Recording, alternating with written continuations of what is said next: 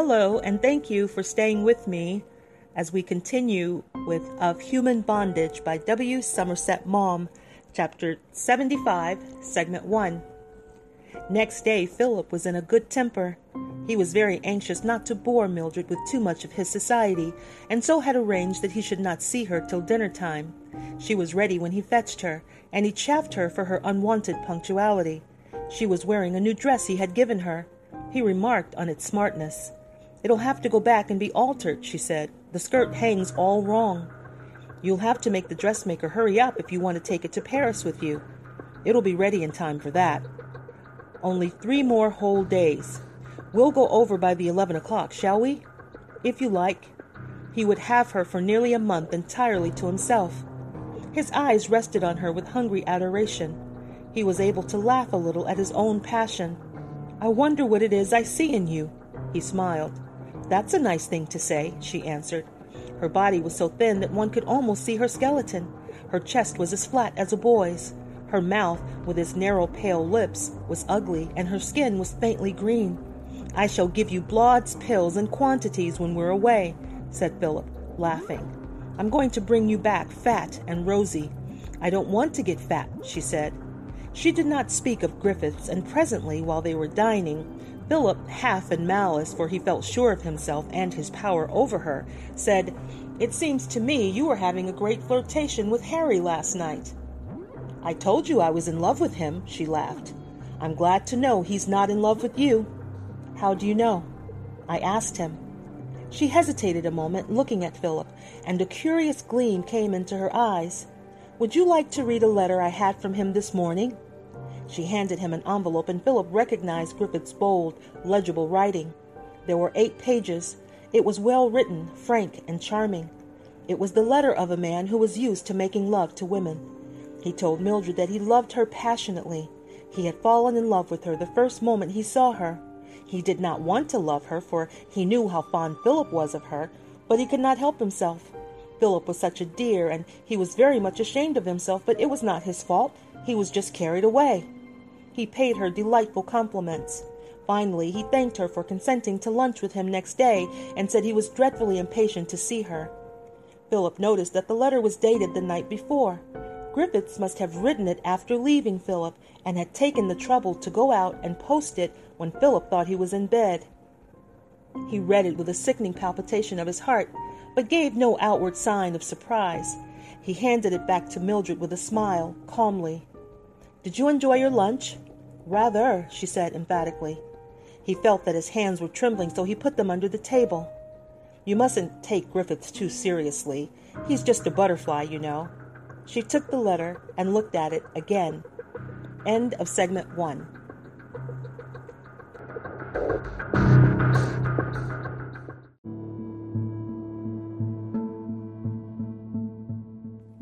Chapter 75, Segment 2.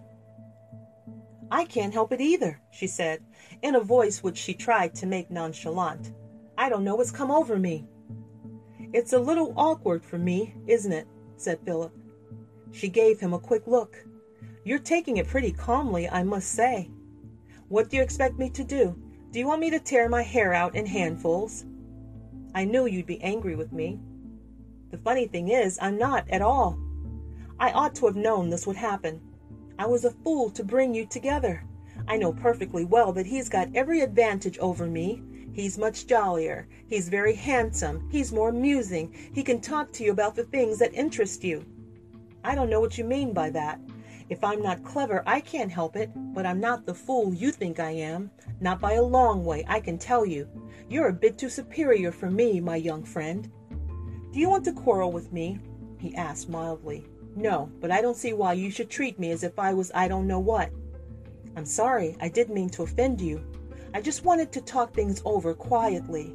We don't want to make a mess of them if we can help it. I saw you were attracted by him, and it seemed to me very natural. The only thing that really hurts is that he should have encouraged you. He knew how awfully keen I was on you. I think it's rather shabby of him to have written that letter to you five minutes after he told me he didn't care twopence about you. If you think you're going to make me like him any less by saying nasty things about him, you're mistaken. Philip was silent for a moment. He did not know what words he could use to make her see his point of view. He wanted to speak coolly and deliberately, but he was in such turmoil of emotion that he could not clear his thoughts.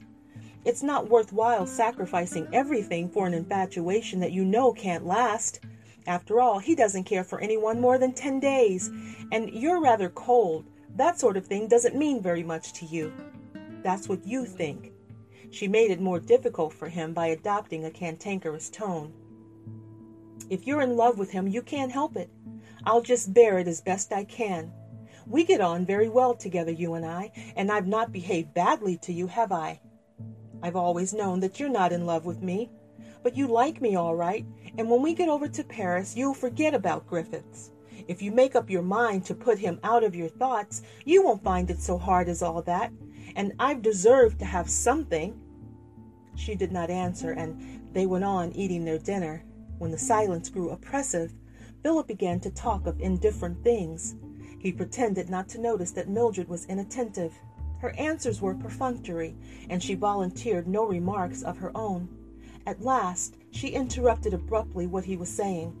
Philip, I'm afraid I shan't be able to go away on Saturday. The doctor says I oughtn't to. He knew this was not true, but he answered, When will you be able to come away? She glanced at him, saw that his face was white and rigid, and looked nervously away. She was at that moment a little afraid of him. I may as well tell you and have done with it. I can't come away with you at all. I thought you were driving at that. It's too late to change your mind now. I've got the tickets and everything. You said you didn't wish me to go unless I wanted to, and I don't. I've changed my mind. I'm not going to have any more tricks played with me. You must come. I like you very much, Philip, as a friend, but I can't bear to think of anything else. I don't like you that way. I couldn't, Philip. You were quite willing to a week ago. It was different then. You hadn't met Griffiths. You said yourself I couldn't help it if I'm in love with him. Her face was set into a sulky look, and she kept her eyes fixed on her plate. Philip was white with rage. He would have liked to hit her in the face with his clenched fist, and in a fancy he saw how she would look with a black eye. There were two lads of eighteen dining at a table near them, and now and then they looked at Mildred. He wondered if they envied him dining with a pretty girl. Perhaps they were wishing they stood in his shoes. It was Mildred who broke the silence. What's the good of our going away together? I'd be thinking of him the whole time. It wouldn't be much fun for you. That's my business, he answered. End of segment two.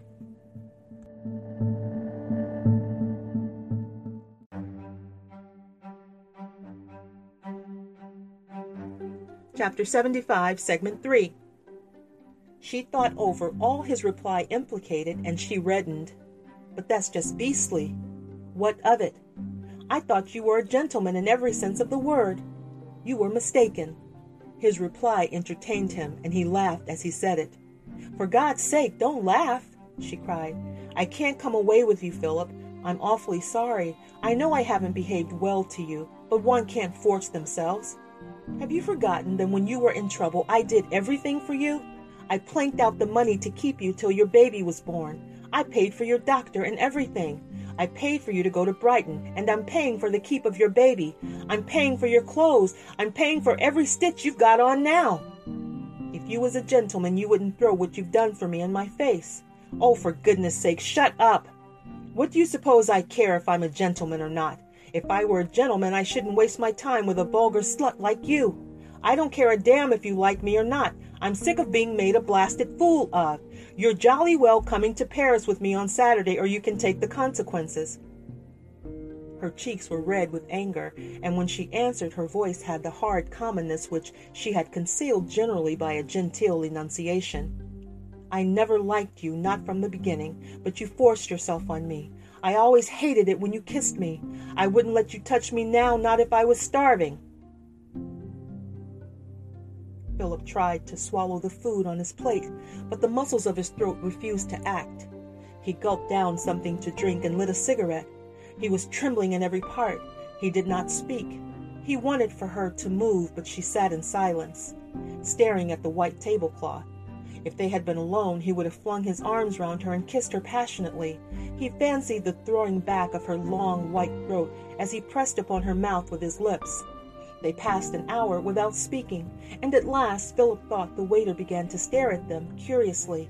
He called for the bill. Shall we go? he said, then in an even tone. She did not reply, but gathered together her bag and her gloves. She put on her coat. When are you seeing Griffiths again? Tomorrow, she answered indifferently. You'd better talk it over with him. She opened her bag mechanically and saw a piece of paper in it. She took it out. Here's the bill for the dress, she said hesitatingly. What of it? I promised I'd give her the money tomorrow. Did you? Does that mean you won't pay for it after having told me I could get it? It does. I'll ask Harry, she said, flushing quickly. He'll be glad to help you. He owes me seven pounds at the moment, and he pawned his microscope last week because he was so broke. You needn't think you can frighten me by that. I'm quite capable of earning my own living. It's the best thing you can do. I don't propose to give you a farthing more. She thought of her rent due on Saturday and the baby's keep, but did not say anything.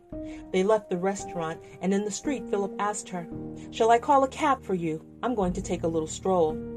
I haven't got any money. I had to pay a bill this afternoon. It won't hurt you to walk.